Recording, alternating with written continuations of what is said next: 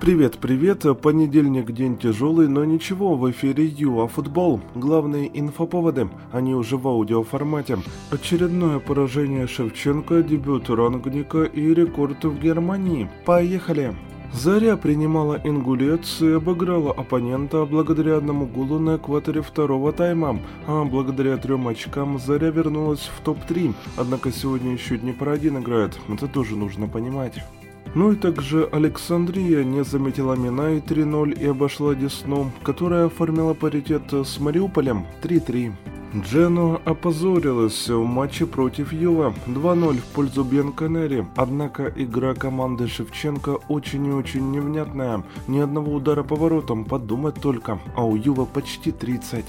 Мама мия, да еще и первый гол залетел с сухим листом. В общем, Джено на 18 позиции, а Юва на 5. Рангник одержал первую победу во главе МЮ. Дьяволы принимали Пэлас, команда Виера неплохо играла, но Фред таки огорчил оппонента 1-0. Тоттенхэм разгромил Норвич 3-0, Конте выиграл третий матч в АПЛ подряд. Ну и также третью победу одержал Джерард, Вилла оформила камбэк против Лестера 2-1. Фрайбург повторил уникальный рекорд чемпионата Германии. Команда Штрейха приехала в Манхен-Гладбах и забила за первые полчаса 5 голов. Вау, такое до Фрайбурга делала только Боруссия из Мюнхен-Гладбаха почти полвека назад. Итоговый счет 0-6.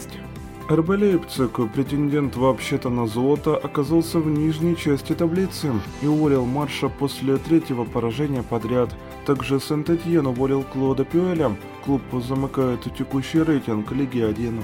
А еще работу может потерять Жоржа Жезуш, если его Бенфика не обыграет Динамо Киев.